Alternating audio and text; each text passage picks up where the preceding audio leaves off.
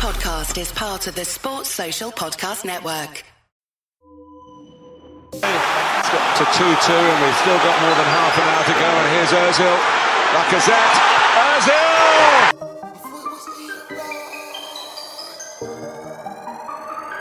Yo! Could it went left, but it went right. Could it went wrong, but it went right. Said it was Ian, but it went right. Arsenal won, Man, we get bars on bars on sight. MVP Classic night. free kick. Turn negative to positive. We're heading for a classic in the paper. Final. I thought it was Ian do about it. right, but I weren't seeing right. Man could have had that fight, but I moonwalked on sight. Man had to grab that mic. You're not gonna spit this time. Trying to work with a good Oh, energy. they're Man behind trying to work with a bad man vibe. None of these guys can't It's do it like amazing. I. It's Man trying to Good evening, good evening, good evening, and welcome to your another weekly edition of TG Touchy Gooners. It's your boy SB Carbaholic on hosting duties. We're back, back again um, with another one, and we've got a bit of a full house tonight, joined by the usual compadres in German Dan and LDN Shabs. How are we? Good evening, gents. How are we this evening? I'm missing football, you know. I can't lie. They need to run it back quickly. Mm, AFCON is on, bro. the Shabs, Nah, Shabs that is ain't it. That ain't it. hey, that, hey, that ain't it, man. Shabs, Shabs, Shabs, Shabs doesn't even want to support his countrymen. Hey, Um, I but support them. But I'm glad you said it, haram. not me.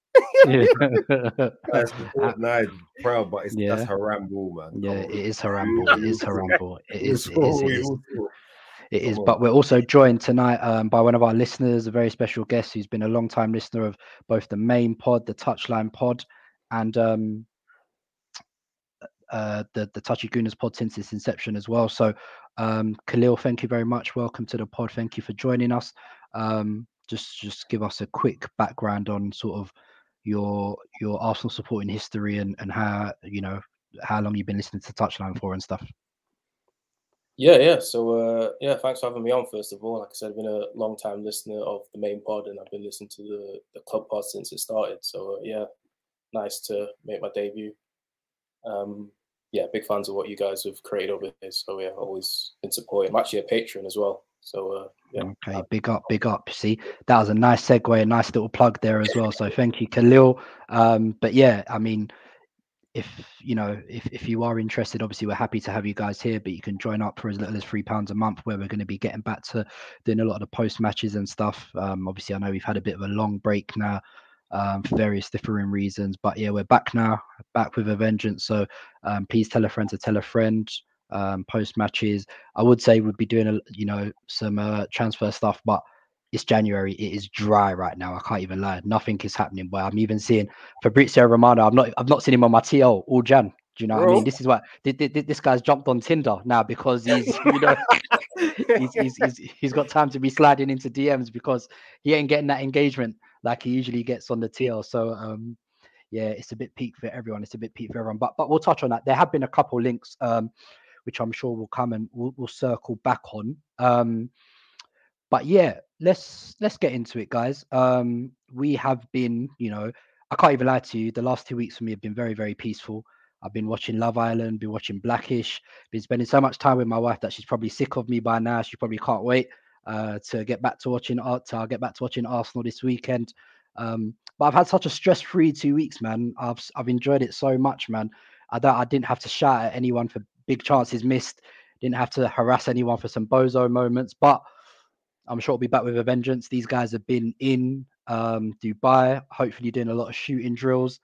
Uh, I know we saw our manager um, getting, you know, fed some stuff, which uh, you know the ops have jumped on, um, which I'm not too happy about. But such is life. Such is life. Um, and I was Uh, going to ask the Khalil, way- but he seems to. the, wa- the, the way you say it makes it sound worse, bro. You said getting fed some stuff. Like, Uh, listen. I- that that that video yeah that that picture when it dropped i was i was fuming i was so so angry but um yes yeah i'll um we'll, we'll touch on that stuff but I, i, want to so obviously we're over halfway through the midpoint of the season now we've had what is known as you know like a little midwinter season break which i think for us was definitely needed but khalil since you're our guest i'll um i'll kick off with you how are you feeling um halfway through the season now. We're coming back into essentially what is going to be the business part of the season now. We've come off what is probably a really bad bout of form, and it probably came, you know, at a bad time. You know, we were top at Christmas, and we're what four four. I haven't checked the table. I don't even know. We're probably four four fifth now um, after a bad run of form. Um, and this reset was probably needed. This little mid-season break. I think players to have a bit of a, a break to see if we can recover some players. You know, I've seen. I, I didn't see Partey training in Dubai, but saw some Vieira there. Saw Timber um, doing some ball work, which was good as well. So um, going into the second half of the season, how are you feeling? Um, first and foremost, what do you see as as the main issues that need to be rectified going into the second half of the season from your perspective? Yeah, so I think at this halfway point, there's a lot of mixed feelings. I think um, one thing I think is kind of common amongst us fans that you chat to is we a lot of us are looking at this season through sort of the prism of last season and how we performed. Um, you know, obviously last season it was a lot of you know free flowing, fast, fast transitions, and uh, it felt as if we could score with ease. And obviously this season, I kind of think the way that we've set up in most games has obviously been fundamentally different to last season. Of course, that's been influenced by the summer transfer window and obviously the availability of some players. Uh, so I think in terms of where we are at this point, it would, I think it would be, I think it's more so that we're hoping for things to kind of resume from an attacking standpoint in terms of that improvement in terms of finishing, really. I think obviously there's been a lot of debate back and forth for the last three, four games because obviously one results haven't gone well, but two, the fundamental issue, issue has been our wastage in front of goal. And I think I'm trying not to let my opinion be coloured by the last few games because again, it's nothing worse than having a work, you know, really bad run of form and then having a break because all you're doing is just stewing over that last result over and over, and then you get into really, really kind of dissecting the most minutiae about you know this movement and that movement, or maybe you should have squared it and this, that, and the other. So in terms of the points tally, I think again we're down on last season, but you know each season is different. We're in touching distance of first. The fact of the matter is, in regards to the league, there is a lot that we have to do kind of perfectly now between now and the end if we're really going to make a strong challenge for the title. The Champions League, I think, is very much open. It's, it's, it's open to whatever happens on the night. Really, I mean, generally, I think our performances. I know it's only been six games, but I think our general level of performance in the Champions League has been much more efficient, I would say, than the league performances.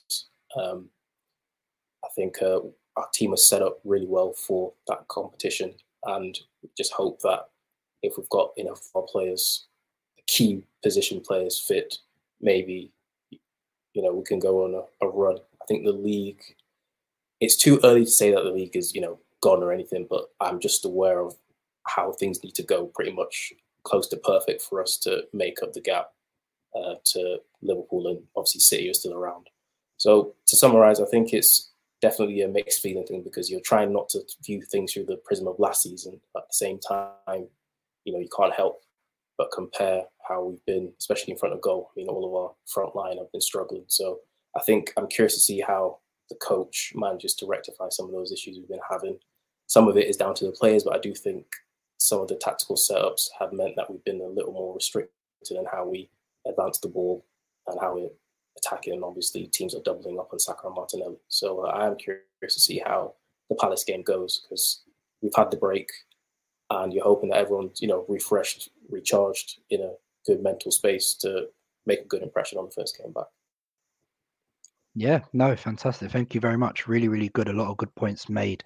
Um, I'll come to you guys, German and Shav now. German, um, any thoughts on what Khalil um, said? Anything to add on top of that in terms of going into the second half of the season? Some of the stuff we haven't liked and, and how to rectify it going forward. Yeah, I think he's he's made a lot of good points. To be honest, um, your Khalil, your podcast or something, you, you're natural man. What the... no, it's good. It was good. It's really really good. It's my debut. Yeah. I've never been on a podcast, never. So uh, yeah. natural talent, isn't it? Um, yeah, I think he's made a lot of good points, and I would echo um a, a lot of it as well.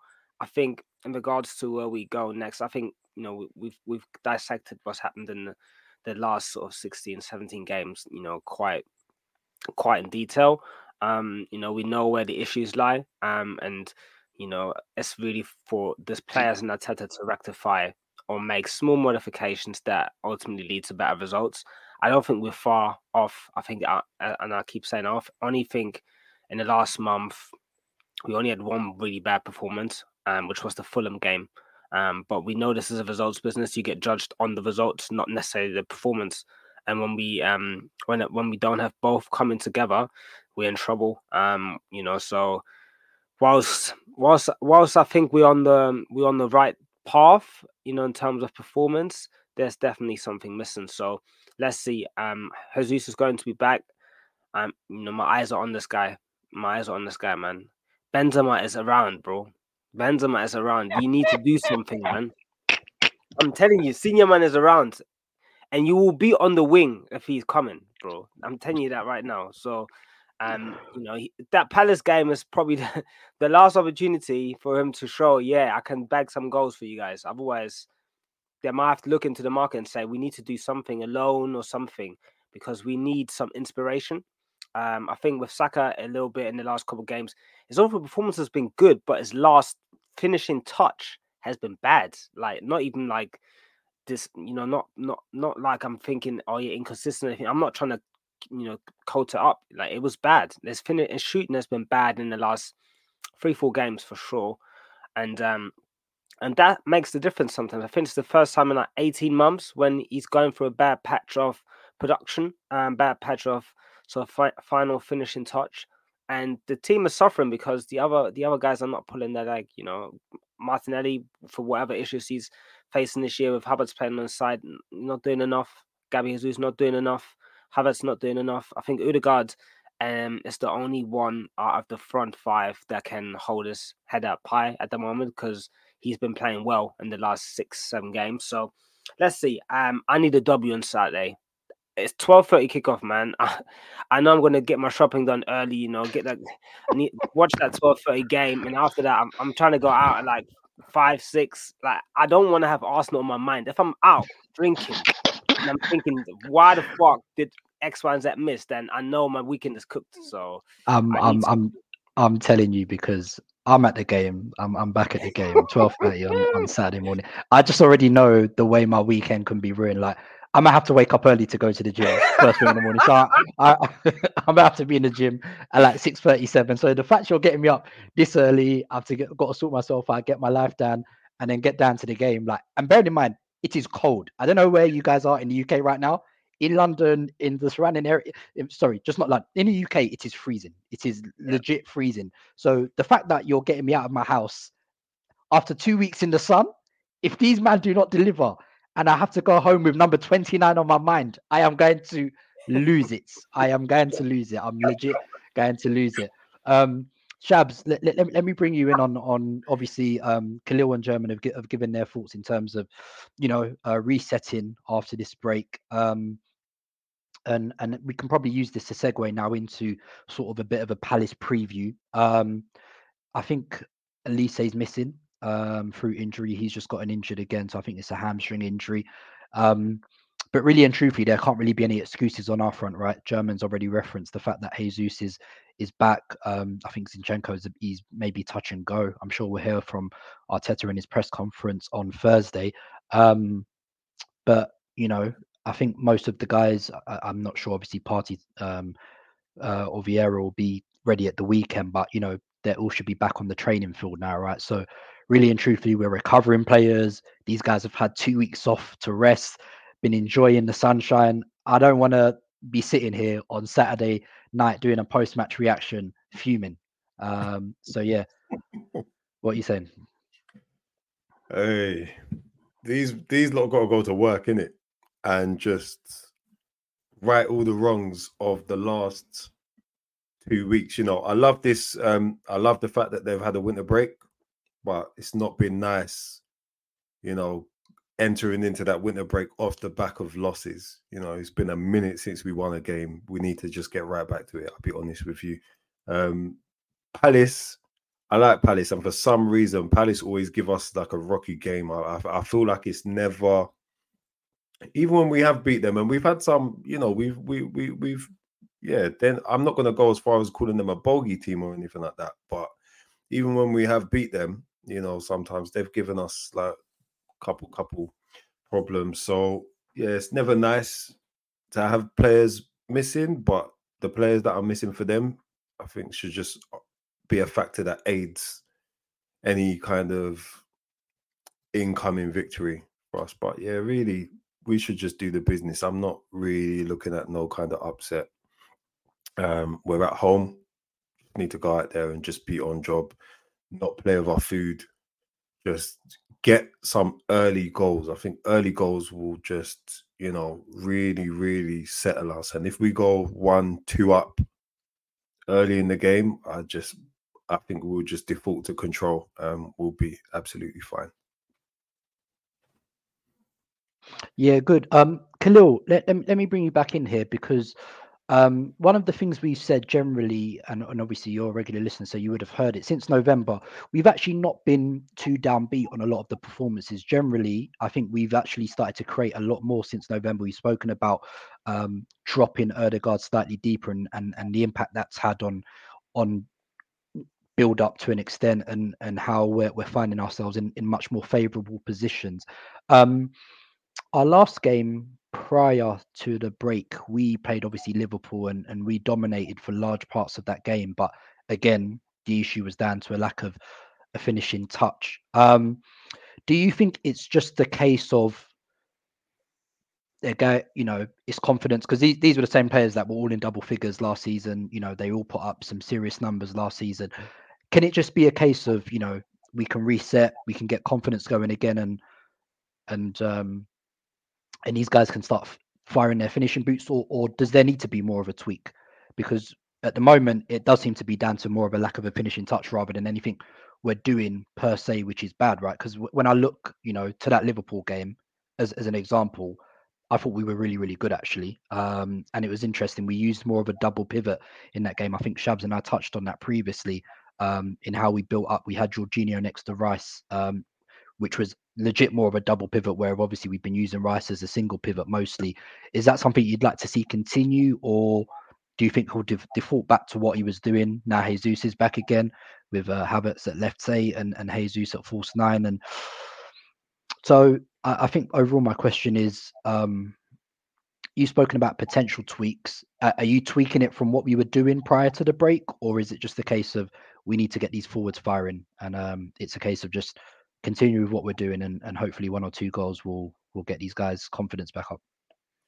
Yeah, I think it's a mixture of actually like five or six different things. I don't think there's a, a straight answer. I think for one, um, I think I said to uh, German Dan on Twitter, I said I actually I was actually annoyed at how much better we looked with Jorginho in the team because this is a guy that I wanted gone.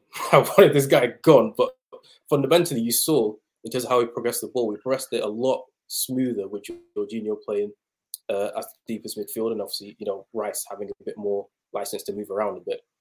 Um, I would like it to stay, but I also know there's an expiry date. We can't keep on expecting that double pivot to kind of carry us through the season. Obviously, the uh, main issue being that the our starting six has not been available pretty much all season, and that has had a big effect on how uh, the composition of our midfield has been. Um, so yeah, I mean, I think for the time being we'll keep it in until we assume that Partey returns. But again, um, we just hear rumours on Twitter if he's back in training or not. I think that's been a huge difference between this season and last season. Uh, regard, uh, regarding our front three, I think confidence is clearly low. You can see it in their final actions, uh, especially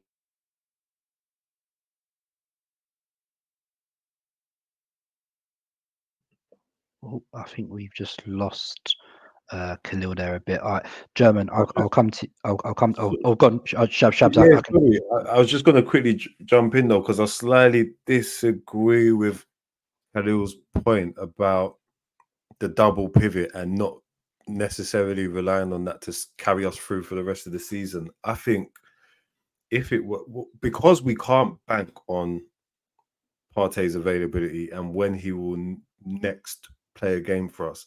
I think what we have to do is go with what we've seen works. You know, I'm not saying Rice in the lone six doesn't work or hasn't worked. It's worked for us in some games, in some game ways, but we've spoken about limitations and restrictions to that as well. So, you know, I'm not down on um I'm not down on Jorginho being paired alongside Rice in a double pivot if it works. I think what we have seen in terms of our our lower production numbers in the final third, I think of you know um Odegaard's usage has been a part of that in terms of him having to fulfill a different role because Partey's come out. So we've seen the knock-on effects of Partey not being in the side and the, the verticality and the way that we've been able to put or not been able to progress the football in the same way.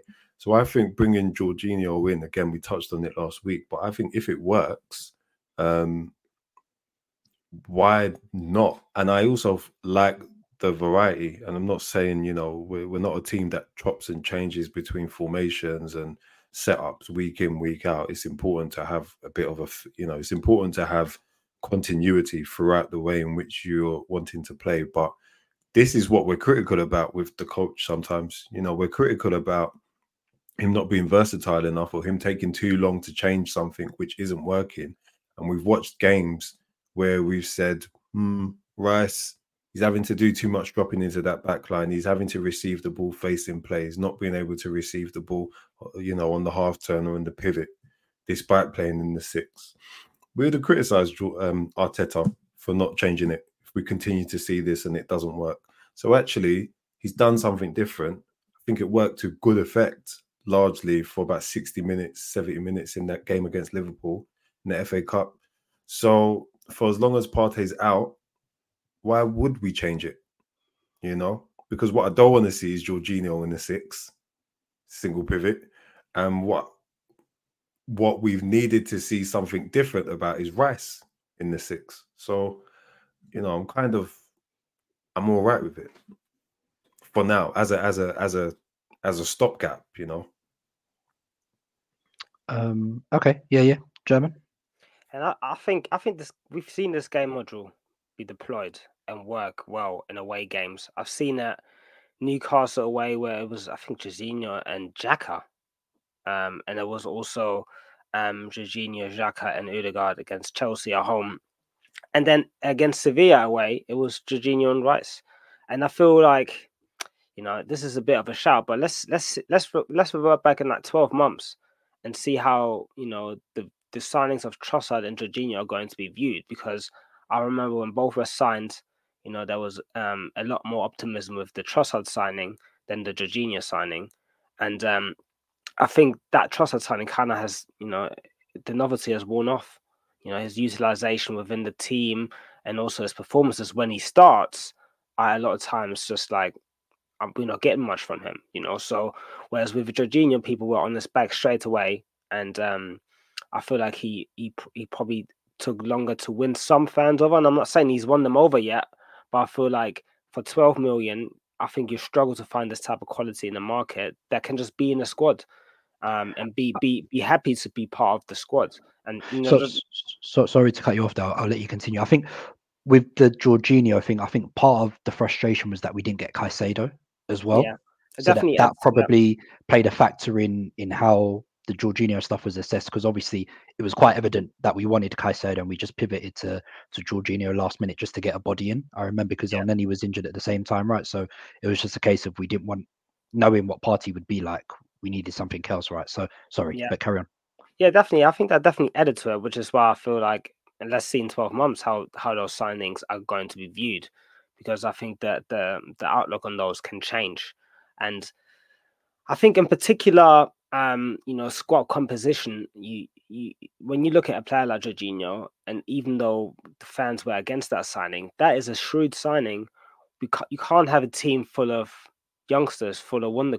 Wonder kids. This is not a football manager you know so i feel like i think the balance of signings is important and i actually think that was a good signings all things considered and he probably would have played way less if Partey wasn't as unreliable as he is but when he's come in he's done the job. Even uh, yes, he's made mistake, that big mistake in that Spurs game, but he's done a job a lot, a lot in a lot of games that he's played for us. Um, so yeah, I think he's he's suspect um, or he's um, he's subject to a lot of unfair scrutiny. Um, and don't get me wrong, he we all know his glaring deficiencies, but I think he also has very glaring, you know, um, positives. So you know, it's a balance. Um, that, that's that's all I think. Okay, and Khalil, sorry, obviously you were cut off. So did, did, did you have anything else you wanted to add on that? Obviously, the, the guys were saying they see the value of Jorginho. Obviously, I know you're not as big a fan, but would you prefer to see that rather than us revert to Rice with with with Havertz, no, knowing the stuff we've talked about previously? Yeah, absolutely. I mean, yeah, sorry for the technical issues, but um, yeah, I said to start off that I, it annoyed me that we looked better, but the fact is we do look better with uh, Jorginho starting. Um, I think, yeah, with the transfer, obviously a lot of the frustration was definitely linked to missing out on Caicedo. I think the other thing is again, it's through the lens of competing with Man City. You feel as if you just can't make mistakes, whether it's on the pitch or off the pitch. Like every signing has to hit, and sometimes you feel as if you've got Jorginho and Elneny. So there's like two midfield spots in the squad that are taken up by two individuals that really, one of them we don't really want contributing, the other it's more of a security blanket at times. And you think if you smash the two of them into one player, then you've got one other spot that you can bring in, you know, a player more in line with the kind of profiles that we're assuming, you know, young, you know, mid 20, uh, you know, 20s baller like Caicedo, I guess, and bring him in and that can set you up for the next five, you know, to 10 years.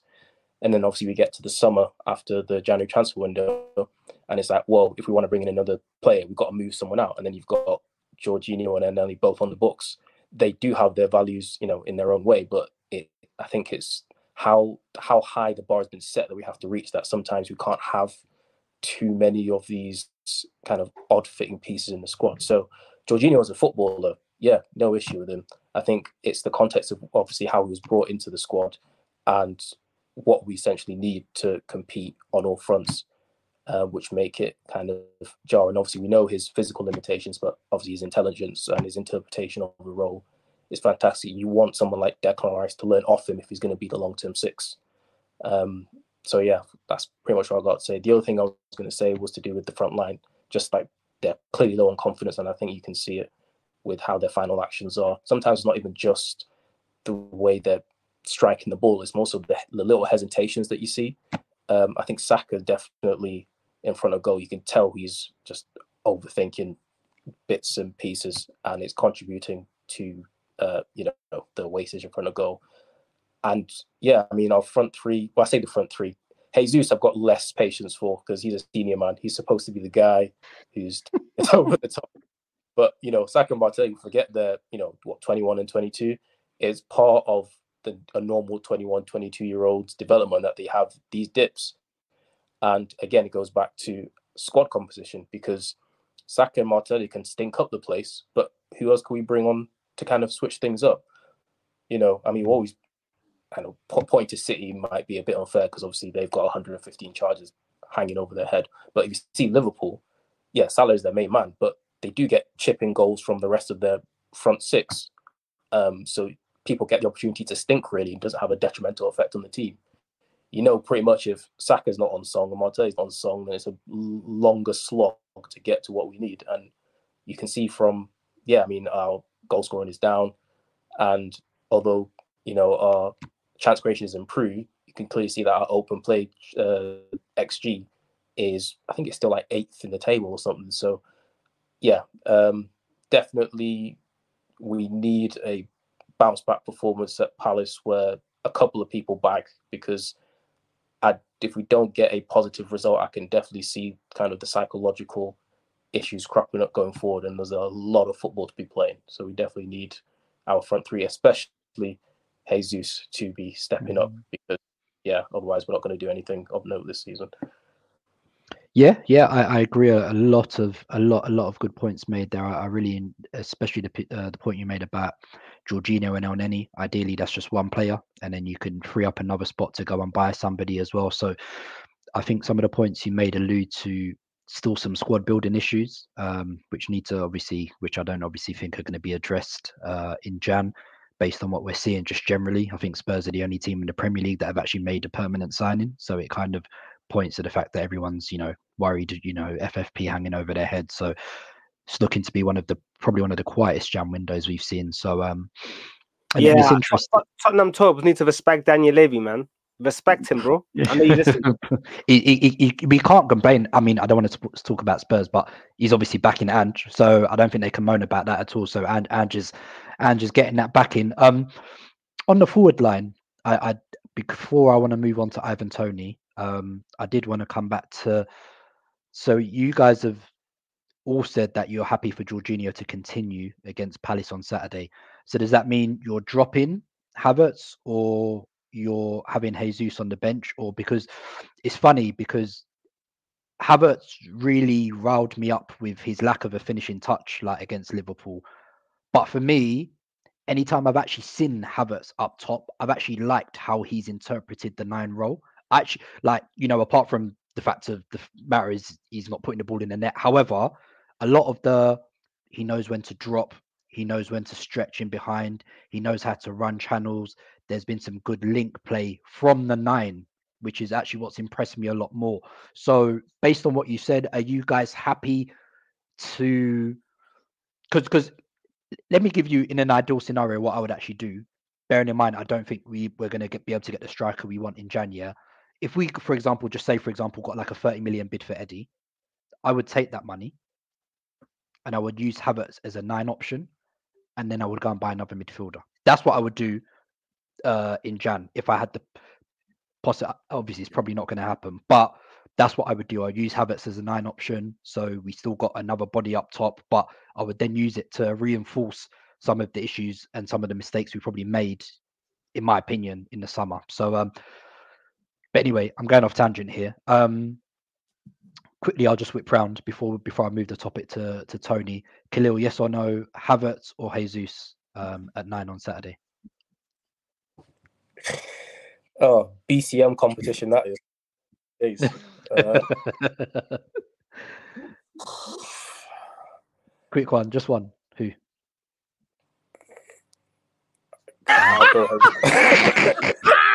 hey, it's not that deep, man.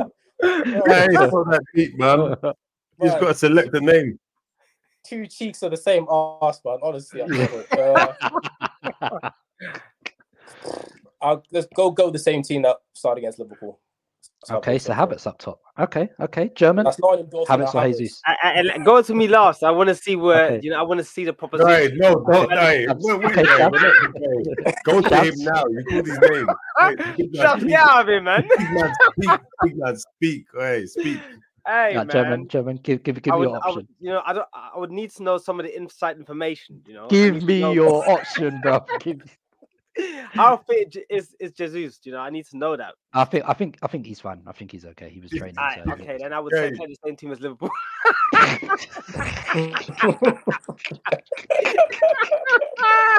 Nah, I, I, I cannot believe, Shabs, you've already lost, bro. Even if you're gonna go Jesus, we somehow Havertz at nine has won over. Do you know what? Gabriel Jesus needs to rise it because look at him. We we're, we're actually people are advocating for 29 over you right now. This this is where we're at. So This, this, uh, this agenda is disgusting. I can't believe. I actually can't believe this. Uh, you, the- it's you, a you do know disgusting Havertz got more goals than him in the league, you know.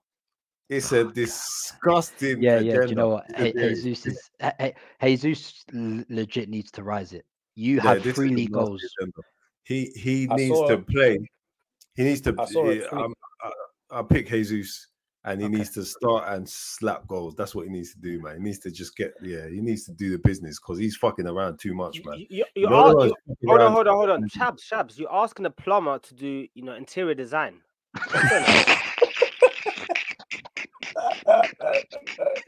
That is that. Do you know what? That is the pod title. Right. Okay. Um, K- Khalil, you Slap were, you were goals. going to say If he something. can hoop, slapping goals. He no, no, I that, though. just, I'm just adding You to Jesus slander. Um, I Oh, mean, I- you know, you know my opinion on Havertz, but God, I, I seen a tweet today with uh, with Toney's return, and someone said he's only got three less goals than Ha- uh, than Jesus in the league, and it's like, yeah, this guy's been, you know, locked up and he's probably going to come and outscore Jesus by the end of the season, and it's disgusting because uh, I can I I don't like what I've called the Firminoification of football when you are playing through the middle and you can get away with five goals a season because man are on the wing clapping in 35. Nah, you wanted to be the main guy through the middle. And I appreciate Joga Bonito. I appreciate Jinky, I appreciate all that. But quite frankly, you need to have a respectable goal title, like goal tally. I need more goals and fingers at the end of the season. And you're on what, four, I think? Champions League, you're doing all right. But League, nah, it's Yeah. looking nasty. Yeah. Yeah, Sorry, that yeah. was it. No, no, I, I, I hear Well, you, I- brother. I got a question for the group though, like, because really, people are making the decision. You know, do you wa- do you really appreciate Jinky? Because if you do, then you know you're all right with four goals. like, 'cause he's gonna he's gonna hoop. That's what I'm saying. Man, man, no, a lot of men are contradicting themselves. Like it's like, what, what is it? Man, I say the No, beautiful game ain't, ain't ain't the same no more. It's Man, true, they're saying the beautiful game's ugly. And- That's what they're saying. and- They're saying the and I'm beautiful and I'm saying that as well. But do you know what? Yeah, he's not even giving us the same level of Yeah, jinky he used to give us. nasty. and yeah, yeah. what what he's doing at the moment, like you see, and I've said this before, like, and I do wonder how much of an impact that first knee injury he had at the World Cup had because he's had a few issues since then and he hasn't had that same level of explosiveness and sharpness that he like you know when he first joined Arsenal those first 3 4 months yeah I could not believe what I was seeing. I know Yeah, we still had the BCMs in there they were still there don't get me wrong we, we can never escape those. However the overall level of play that he was operating at you got to remember this brother's 5 foot 9 but there were 6 foot 4 defenders that were bouncing off of my man bro. He was getting it he was not making my man he was doing jinky jinky but like he's not that's what i'm saying. So you're saying about the beautiful game brother i can't even vouch because you're not even your dribbles per game must be heavily down this season as well. Do you know what i mean? So he, he looks a bit stiffer. Like he looks like whatever wha- what's what's the main dish in in brazil?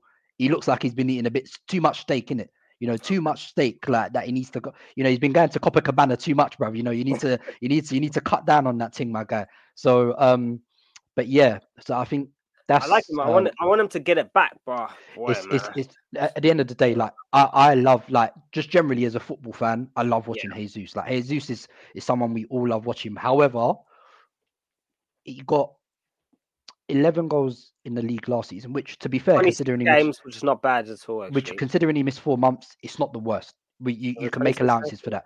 How, however, this season, what he, what him and Martinelli have produced is nothing short of nasty, like legit, just nasty. We have to call a spade a spade, so they have to rise it. Um, but that is a nice segue into uh, a certain man today who has been freed from prison. Um, Mr. Ivan Toney, he was back after eight months of gambling. He's off his ban. You saw if you saw his tweet this morning, flipping hilarious. Um, so yeah, he's he's he's freed from Azkaban. And to Khalil's point, if he outscores Jesus by the end of the season, which it It's gonna happen, happen, bro. It's, it's probably going to happen if we're honest with ourselves. Um, but I'm going to go around and canvass each each opinion on Ivan Toney because from what I'm seeing so far, and with the links seem to be intensifying it, it's giving me some Declan Rice vibes of how it started last Jan. Um, Shabs, thoughts on Ivan Toney? Yes or no? 28. Um, Jamaican born. Jamaican born. Uh, um, we are, you know, some are very much for it, some are very much against it. Um, he will have 12 months left on his deal in the summer. I think even in the summer, we're still looking at around 60, 70 million to get Ivan Toney. Is that enough for you? Does that raise the level enough for you? Does he score enough goals for you? Does he elevate the level of the team enough for you? I don't think there's a doubt about Ivan Toney scoring goals. I think Ivan Toney would comfortably be out of our current um, strikers. Ivan Toney would comfortably score more goals than them. Is Ivan Toney enough of a level raiser? No, not for me. Um, I like him. I like the player. I respect what he's done. I respect his um, graft. You know, he scored goals in the championship to a good rate. He's coming to the Prem. He's becoming a reliable scorer for, let's have it, a mid table side, become a very reliable scorer. Um, if he's a January signing and it's because eventually we're easing out Eddie and KTR and he's going to play like that understudy to a main guy striker and compete, I don't mind. I like it. I like the idea if the fee is reasonable. If he's your striker who you hedge all your bets on and there's a big spend in the summer to bring him in and do the business and say, yeah, he's the number nine, he's the main guy for the foreseeable future, that changes it slightly for me. And it feels underwhelming as a signing. I'll be honest with you. Um, that's generally how I feel about him. So yeah, not. I'm sorry, I can't do like yes, no with like something like this. It's it's it's not as clear cut as that for me. Um, I think it depends. Is my uh, honest answer. Okay, Khalil. Yeah, completely the same. Context, context, context. If Ivan Toney turns up on deadline day in a 40 million deal, I hear it completely.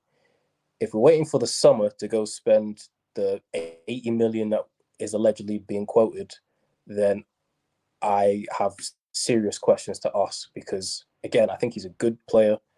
In a situation where maybe Eddie didn't exist, he would be the perfect kind of I say squaddy, but yeah, someone you wouldn't mind having that kind of profile quality in the squad. But if you're paying premium price for a guy that you don't believe can truly elevate you, like yeah, he'll be better than Eddie, he'll be better goal scorer than Jesus, but is he really taking you over the top for the price that you're going to be paying? And that is the issue I have.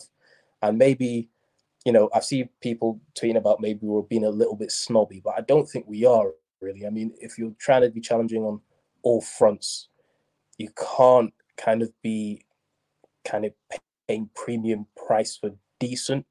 I think that is there's only so many of those transfers you can have in you before your level just becomes kind of good, decent. Um, I know that there's been, yeah, rumors regarding you know Osimhen, which I won't do too much prop today because of the performance from the previous day, and uh, you know Vlahovic and stuff. If it means that in the summer we get a prime target, I know those whispers of maybe like Isak being available because of Newcastle's FFP. I'd rather go for that. Um, so yeah, it's very much context. If we get him at a reasonable, in my opinion, no more than I wouldn't pay anything more than 15, even that as a stretch. Oh, yeah, it's very much contextual. I think he's a decent player. He will offer more than Eddie. He will score more than Jesus. Is that in enough to justify 80 million? I don't think so. Oh, good German. Yeah, I've um, I think I've I've changed my view on this. Um, so I think initially I was talking about we shouldn't invest the money in Ivan Toney and we should wait or we should look to you know future proof, look for the Ferguson, look for the um, you know the, the Sesko, um, and I slightly, I've slightly changed my view on this, just given the performances of you know the forwards this season. Um, and I see how someone like Havertz, who I think has a basic game at nine, but basic but efficient game at nine, is getting a lot of chances. I think one thing that I've always said Havertz got is movement. So he's gonna get he's gonna get chances because he's got good movement. He might have better movement than some strikers. He might have better, you know, understanding of the game than some strikers. But Toney is a top striker in this league, and I think his movement should be good enough to get a good amount of chances in this team, doing the basics at nine, like Havertz, really, to an efficient level. So, and you, you got to look at every situation in context, right? So, what do we need? Requirement. We need someone that can score with a consistent, you know, output. Um, then you're looking at the options we have, and you kind of have to revolve and um, you know kind of think about how you can solve the situation from more than just one angle. So requirement equals revolve. And in this instance i would say let's get ivan toney as the nine um, let him do whatever he's doing at nine and also future proof you might have to go for the the ferguson but can we get and i'm really really convinced by joshua zirkzee um, can we get someone like him to then you know already future proof and build up the next striker that we think is going to be a game changer or more of a game changer or more talented or more talismanic um more of a talisman than um Ivan Toney. Um, I think that's how we have to do it. And then you look at the combined spend on this, and that would be so Ivan Toney 70 or 80 and then you look at Zirkzee and just like 50, you're looking at 120 to 130. Um, and I'd rather, I much rather do that, that financial outlay than spend 120 on Osimhen. So I think you you're you're making a better move for the present and the future, you know, attacking it that way. And this is why I've changed my view on Ivan Toney slightly. Don't get me wrong, I prefer Isak. If it was really come down to it, I think Isak would be my number one choice. Um, I think there's question marks of his fitness, also the viability of that transfer, um, and also how difficult Newcastle would be to deal with. I know some of you guys put in the group chat that Newcastle actually um, planned for selling some of their assets um, in order to, you know, push the club forward. And they know this is part of the process, but I just I'm a bit skeptical how easy it would be to price them away from there mid-season as well. And I don't really want to wait for the summer, but we probably will wait for the summer anyway. But um, so I, I kind of think like making that a joint investment, selling Eddie, you know, moving Jesus to be one of the wide options, so we potentially don't have to buy another wide player. I think is a better way of investing our funds and allocating this. Um, so yeah, that's how I kind of view it right now. Um, I do really, really like Solanke. So um, if you wanted to take more of a risk, because I think Toney is more in this league, definitely more proven. You've seen two full seasons, um, and the last season he was pretty consistent. Um, with it, the threat that he provided.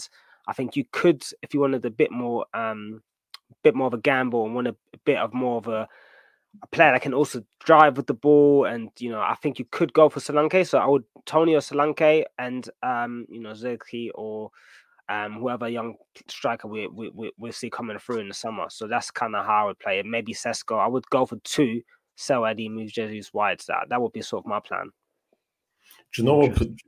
Do you know what point I want to quickly make about Solanke is um, the brand of football that Bournemouth are playing, and I think he's getting his plaudits, but I and I think he deserves them absolutely. I think what has helped this um, recent recognition of him is the way that they're playing under that. It's that Spanish coach in it, um, Iraola. So I think there are similarities as well in terms of the way that they play, the way that they look like they're playing, and the way that we play. So I think it will be like um an easier integration. Although Arteta has like you know this degree of specificity, I think it will be an easier integration as well, especially in terms of the defending from the front. So I think that's a point on Solanke, and I don't think it's as much of a risk as people think. I think the question ultimately is just uh, what rate can he mm. score at?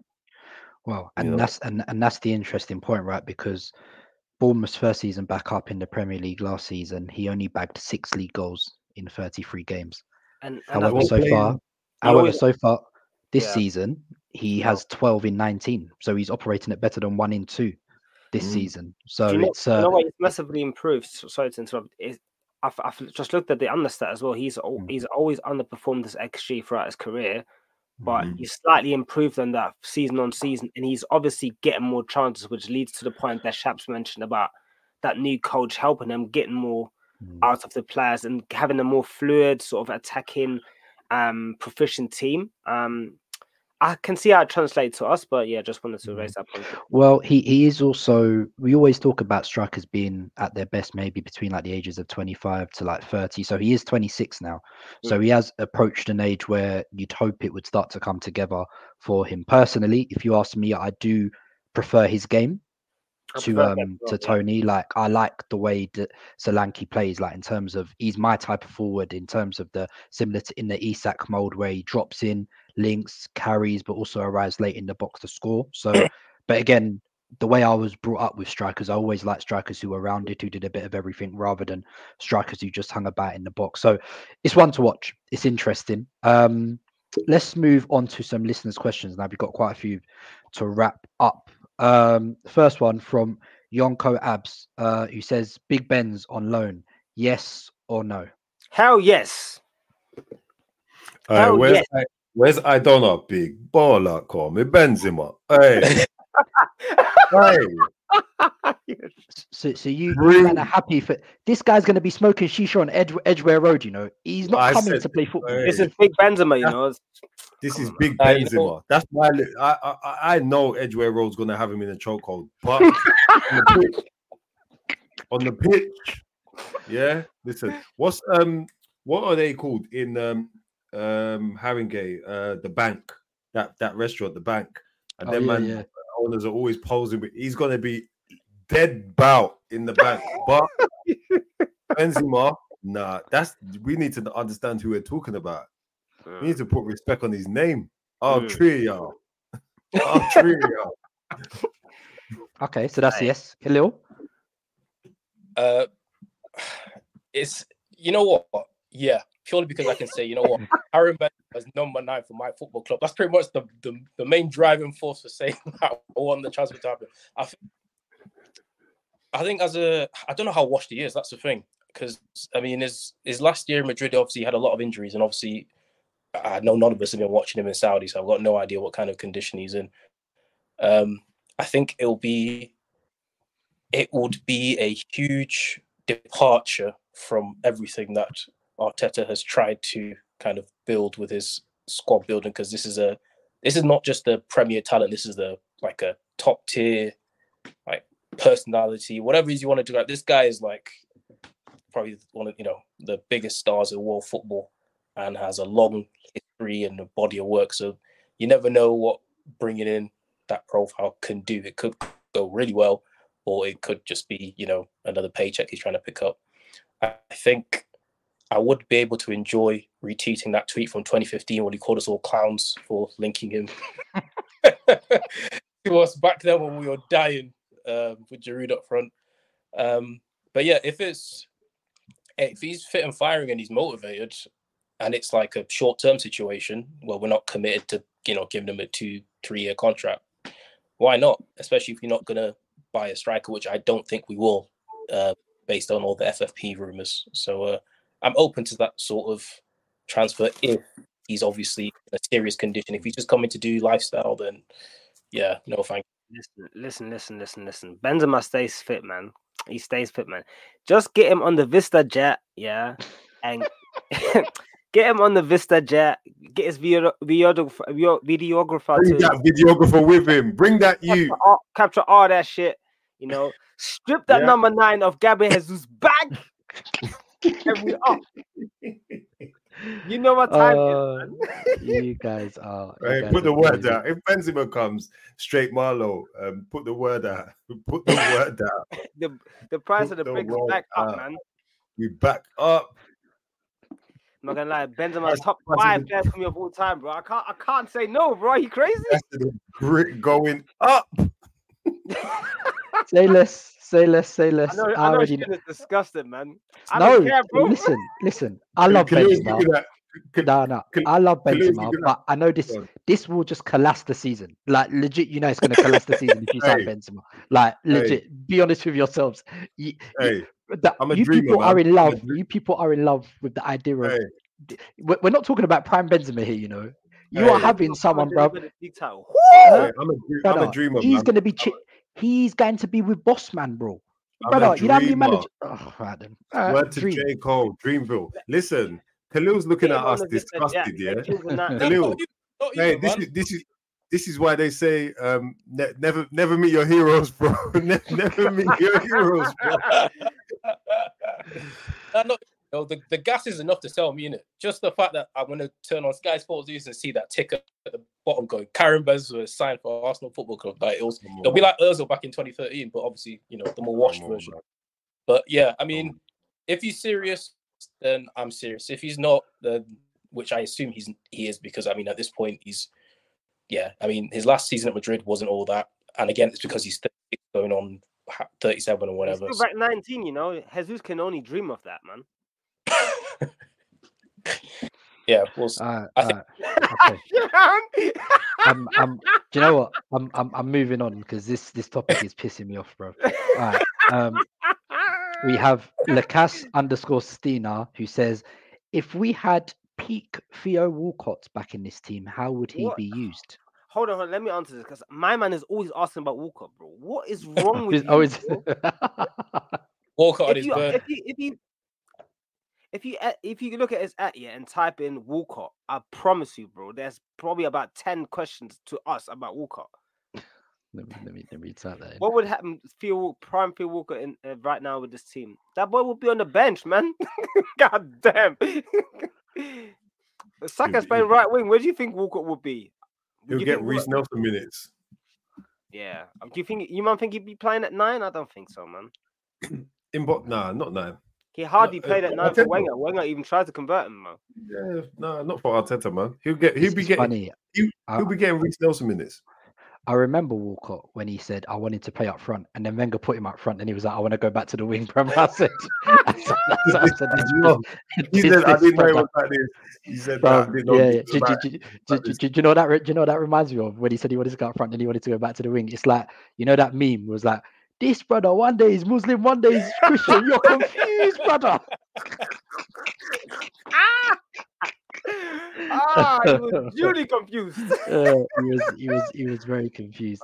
And then when he moved Uh, back to he didn't say nothing. He just kind of slinkered back with hoping no one would notice. Because I remember when we started him up front against Bayern in the Champions League, and them defenders had him up. He could not do nothing. And then he his real life playing up front. Let me go back to the wing. Yeah, yeah. Don't get me wrong, real. though. I, I like Phil. He used to have a sharp trim, you know, skin fade, hairline crisp. Now he got that weird haircut that he got with a with a bundle and like that's what's going on, bro. Like, next question anyway. Oh, when, when, he, Yeah, when, he, when he tried to look like Mahrez because he thought we were signing him. Oh nah, he's been going through. I'm look, I'm looking at his trims now, man. What's going on here, man? Right, we have Ranch Dingus. What a name. Um, seeing as it looks like the Saudi window is closed and everyone is coming back, how heartbroken, how heartbroken are you that we couldn't get rid of any rubbish out there for a decent fee? Boy, listen, it's interesting actually because I, I really didn't think Saudi Arabia would be like China or Russia, but from the murmurings that we're hearing, it's like players are wanting to dip, like not even after a year there, like after a few months, they're all looking to look. Henderson's already dipped. He's going to Ajax, right? So from Ajax, that was crazy. Juve were So- interested in him and all sorts. Yeah, it's crazy. It's crazy. Crazy. okay. Um, Do, do you know what though? I think like the Saudis are a bit different to the to China and I think India also at some point had like their PR in the league because Yeah. these man, the public investment fund, they got more, they got more money to spend. They're they've not got mo- done. they're- yeah, they're, they're not done. They could continue So- going. They're gonna keep getting players to come over. I think even if they're leaving after a while. So yeah, I think Okay. culturally as well, it's for for that Jordan Henderson, Sunderland's, you know, one of Sunderland's sons, who's Britain. Go not him per se, but that's the culture he's come up in. Grand Saudi Arabia is. it's I know when he walked into McDonald's with his missus and she had to go to the other side, he was like, "Right, what's going on here?" Yeah. I Right. ain't signed up for all that. hey, what's wrong with you, bro? What's the matter with you? He said, I'm a superstar. Don't you know who I am? They said, big man. Listen, you're not bigger than our gods, yeah? Bounce on the, on the door telling them, "Not tonight, lads." You're so dumb. You're so dumb. Um, underscore M479, he says, rank these centre forwards in the order you'd like them for the summer. Toney, Vlahovic, Osimhen, Isak. Isak, Vlahovic, Osimhen, Toney. I would go Duck. I would go Osserman because I've done too much prop to turn back now. I would go. Over. I'd go Toney third and Vlav. I've never been a Vlahovic fan. I can't lie. I've I've always got inherent skepticism of European descending strikers in Serie A, especially ones that are physical. Because when you take them out of that league and put them in a proper physical league, then that physical domination isn't there. I've specified of European descent because if you're of uh, ethnic minority, I'm not that bothered. But Vlahovic, from I've, even from the Fiorentina clips, I know we were all enamored with him. But when it was that Vlahovic or Isak debate, I was definitely on the Isak side. I'm a huge Isak fan. I wish that we went and grabbed him when we did. Um, But yeah, so Isak would be my preference. And yeah, so Isak, Osimhen again. It was a it was a dodgy performance the other day, but we'll bounce back. And then Toney, If it's summer, then Toney third, and then Vlahovic would be my last one. I, I can't lie to I could, sorry, I can't lie to you, yeah. If you make that argument for what against why you'd have Vlahovic, why the hell would you have Osimhen? Hey, hey, Because he was You know born what? yeah. it's it's more so that the the dy- the dynamic that Osimhen can bring, which obviously I know will come with 30 35 percent pass completion. I was always a big fan of how when he plays, he occupies the defenders at all times. Like you're not getting a rest. It is he's running the channels, he's physical. When he gets in front of goal for the most part, there's no hesitation. He's blamming it. I like that in a striker. So again, it's the trade-off of he's not a great all-round player, but my logic would be that his technical deficiencies would be compensated by the rest of the structure we'd have around him. So it's not so much that we're asking him to replicate what Jesus does. We'd be setting up in a way where we could See, play to his strengths. See, I, I and you know, All I've of had the- this, oh, sorry, Fabs. I've had this argument many a time. So I feel like his technical com- um, de- deficiencies will not, you know, they can't be com- compensated because he has them. Like the, it's not that for the other players to carry out his actions because he still has to carry out technical actions, you know. So, and the problem with him is that it's basic technical actions that he's struggling with. If he was like "H- Havertz is not that great technically, but he can carry out basic technical actions. I think Osimhen struggles with some of the basic stuff, so that can make it more difficult. Um, I don't, I don't doubt his threat. I just think like for the 120, that is for me, it has to be the last. Um, it has to be the last because he he carries the biggest price tag. If he was like 50, 60, I, I, I would hear the argument. I would be like, yeah, probably quite close depending on preference. But because there's such a big discrepancy in price, I just feel like I don't know. Perhaps what, were you going to say? Yeah, I just I just don't think because the basis of the argument against strikers playing in European leagues, particularly Serie A, where there are elements of physicality, when you remove them, I, I hear that argument and I accept that argument. I agree with that argument. I've made that argument as well. But if that's your reason against taking Vlahovic, how could you have a factor in place in support of Osimhen, who's playing in the same league? You know, we've seen Lukaku, for example, dominate that league physically, and he came back to Chelsea, and he was, you know, running in Tim's every single week. So that's it. I think, yeah, Osimhen looks physically dominant and explosive, but is this because he's running against centre backs with the pace of Kivior? I like So my mm, Vlahovic my- is a shooter. my my my my top four, and it's funny because Hmm. initially Vlahovic wasn't high up on my list, but the more I've watched him, the more he's starting to slightly move up my list. And I'll tell you why. Because out of all the options named, I think he's the best ball striker. I think he hits the ball cleaner than any of the other options. Um, and when we're talking about some of the issues we face this season with teams defending low, there not being a lot of space. I like guys who can get their shots off when there's not a lot of space. Like you don't need like you can, you know, sharp on the turn. Like um and and and it's interesting because one of so before I, I always wanted and and still my preference would be Isak. So Isak would be my number one. Like I think all of you guys have named Isak as your number one. That would be my number one if I had a choice. Um but I'm I'm less as bothered about the build up stuff now, just because as you evolve and as we've evolved as a team, right? So one of the good things Jesus did for us last season was that his ability to drop and help us get up the pitch. But we're starting games a lot more in the final third already this season anyway. So that's not as big of a requirement for me as it was before. I'm looking for threat. I'm looking for box presence, threat as well. So um the main reason, and this is someone who historically isn't an Osimhen fan, why I would put him down and this this would also be a mark against Isak his availability. Osimhen picks up a lot of injuries, and it, and it's at first I was more like these are freak injuries, but a lot of them are starting to be muscle injuries now, and that starts to wave for me a red flag against his name.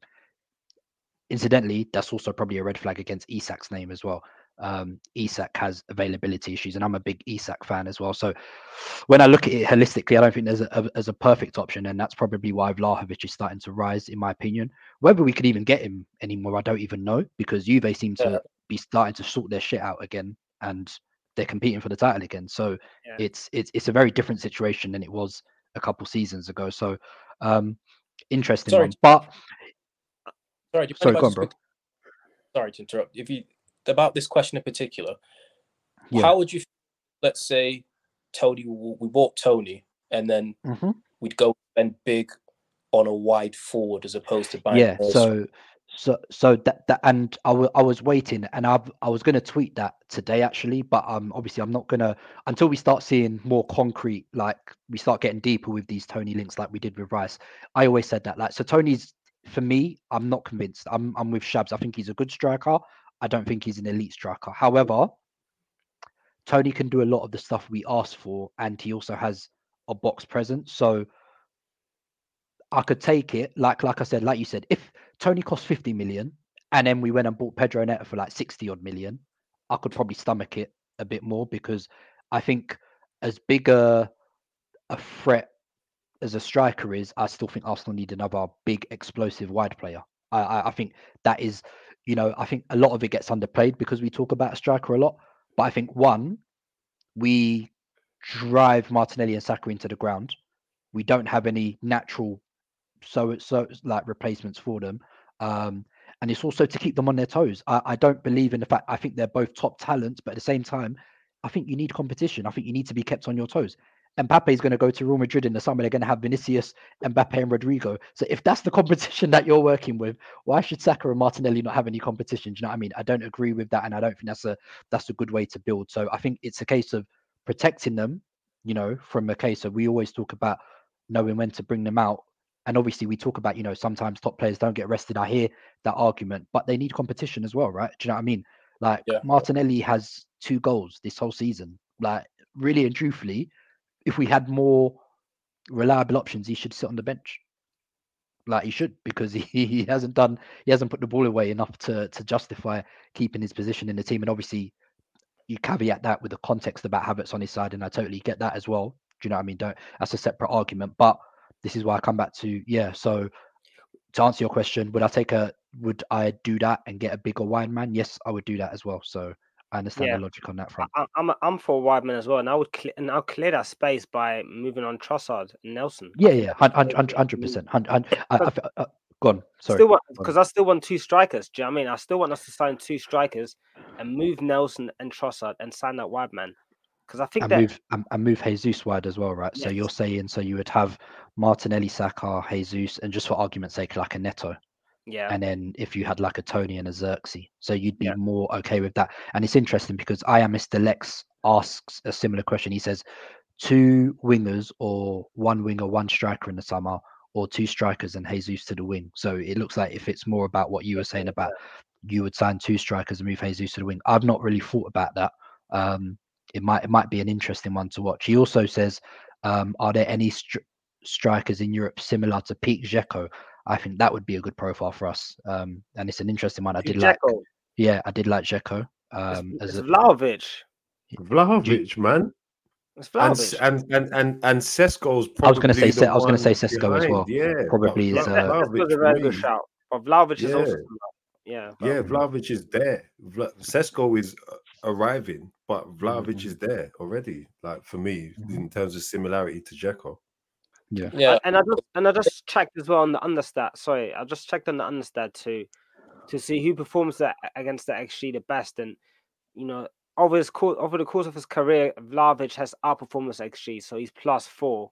Mm. Um, and, and and do you know why that is? Because he's the best ball striker. So exactly. low xG chances, he's probably the one most likely to be able to turn that into into goals. So um, and and you know, I, I I always think that's important, especially when you're someone who can who is often going to come up against low blocks, or you might have games where you know your forwards, your other forwards aren't shooting. Do you know what I mean?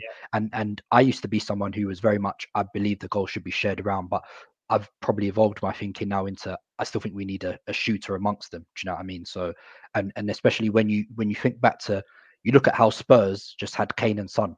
No matter whatever deficiency Spurs had within that team, Kane and Son could get them out of trouble.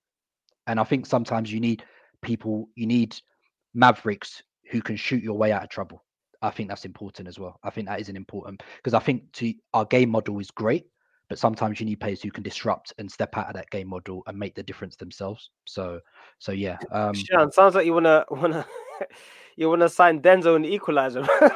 Shoot your way out. Uh, do you know what? Yeah, I can't lie. The way we've been shooting since November has pissed me off, bro. Mm. There's been too many times. Even if you remember that Brighton game, which incidentally I thought is probably our best performance we've actually played yeah, this season. We won that game 2 0. But my God, if you're, we had in that first half alone, I remember at home to Brighton, we outshot them 15 to 0, which is legit insane. But, and obviously we got the win in the end, so it didn't really matter. But if you just think like that's a certain game, when you dominate like that, you have to win the game like 5 0, bro. you know, how many openings have you had? Like, we were talking about into the 80th minute, um, the game wasn't secure. And obviously we secured it later. But then look, two weeks later, we played West Ham at home, similar situation where we we were blaming them, but we went a goal down, we couldn't turn it around. So um, so so it is what it is. But yeah. it's an interesting one, and and I think, but I think at the very least, we do need a striker and a winger in the summer, and I'm obviously we're happy to facilitate that by outgoings, um, as has been alluded to here. So um, so yeah. Um, Lukey Tyler asked a question, which I'm, I'm not really sure where we go from here. Is obviously he's listed our January deals in the last 10 years. Um, so somebody's a, a terrible Kim Kallstrom, Gabriel Paulista, Elneny, Mavropanos, Mkhitaryan, Aubameyang, Denis Suarez, Cedric, Pablo Mari, Matthew Ryan. God damn. Odegaard, Kiv Kivior, Trossard, and Jorginho. So I would say there's only been a couple that have been really, really good on there. So based on that, he says, do we expect anything good from Arsenal? I think unless we move out a few, um, because I think we've already mentioned based on what's happening, um, I don't expect anything. I think it's going to be a quiet window. Mm-hmm. So un- unless we, yeah. unless there's a significant departure, I, I, I don't, I don't see it. So, and so we have to hope that we can have a clean bill of health. We have been quite unlucky first half of the season with the amount of injuries we've had. So hopefully that levels out and we can have um, a bit more of a clean bill of health. Um, final question. I'm going to wrap it up before we close today. And obviously, this is a controversial one. We've touched on it before, um, and it comes from Mr. H. Monoya. Um, he says, with FFP locking up pretty much the whole league, do you think now's the best time for youth players to be given a chance, or are they still not ready with us trying to win a title? So, as in appearances between now and the end of the season, or just philosophically? If it's if it's philosophically, then because of FFP, it makes sense for us to sell our academy players, which is why we're heavily linked with getting rid of you know ESR and Nelson and so on. Um, in terms of this season, I got to be honest, I don't see ESR making an impact because yeah, as the games, the only the games only get more and more important now. So literally, if, if he's not mm. doing something in the next few games, I can see this season playing out the same way it did for him last season, um, where getting essentially, you know, hit down minutes, as they say. Um,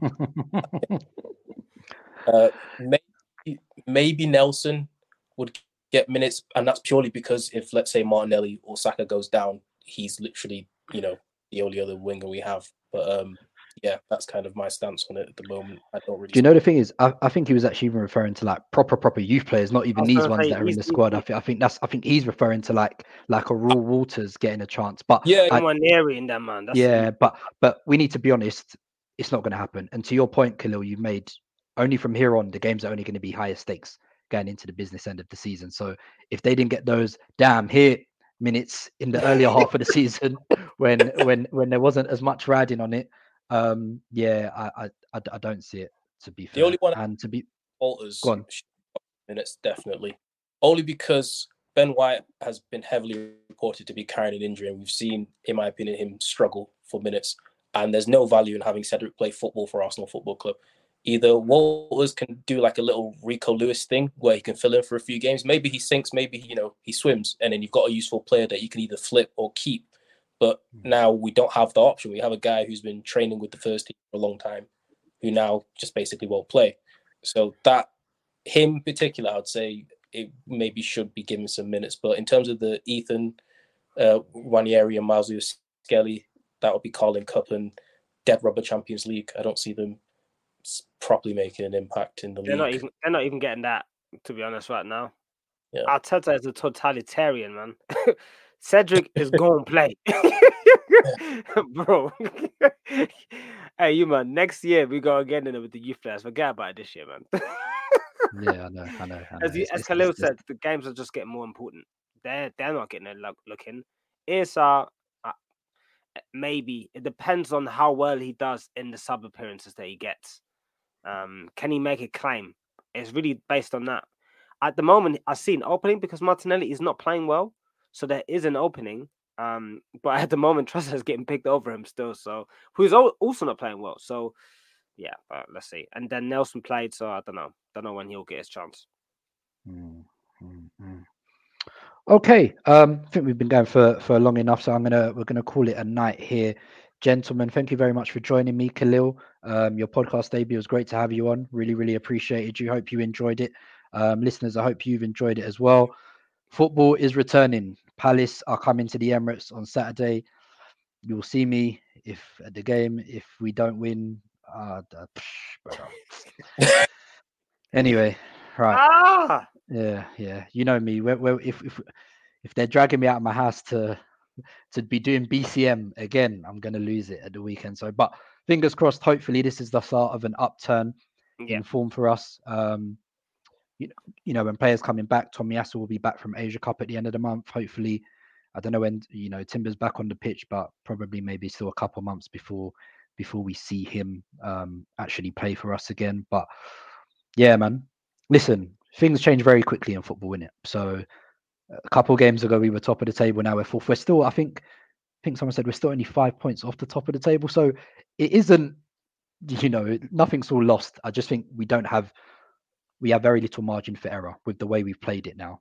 Um, and having four defeats in the first half of the season, it leaves you with very, very little margin for error in the second half of the season. So if we're going to want to achieve what we want to achieve, these guys have got to come correct, and that starts on Saturday at twelve thirty. And I know the ops will be watching, and I know the ops have been listening. So, team, it's time to rise it, gentlemen. Thank you very much for joining me, listeners. Thank you very much for listening. We will catch you on the flip side. Peace. Yes. Yeah, thanks. Yo. Could it went left, but it went right. Could it went wrong, but it went right. Said it was Ian, but it went right. Man, we get bars on bars on site. MVP of the night. Tell a negative to positive. We're heading for a Headline in the paper. Cup. I thought it was Ian do about it. right, but I weren't seeing right. Man could have had that fight, but I moonwalked on sight. Man had to grab that mic. You're not gonna spit this time. Trying to work with a good Oh, energy. they're Man behind trying to work with a bad man vibe. None of these guys can't It's do it like. I. It's Man Aaron to push me and Ramsey. take my shine. That's foul. Man, That's the offside. response. Sports Social Podcast Network.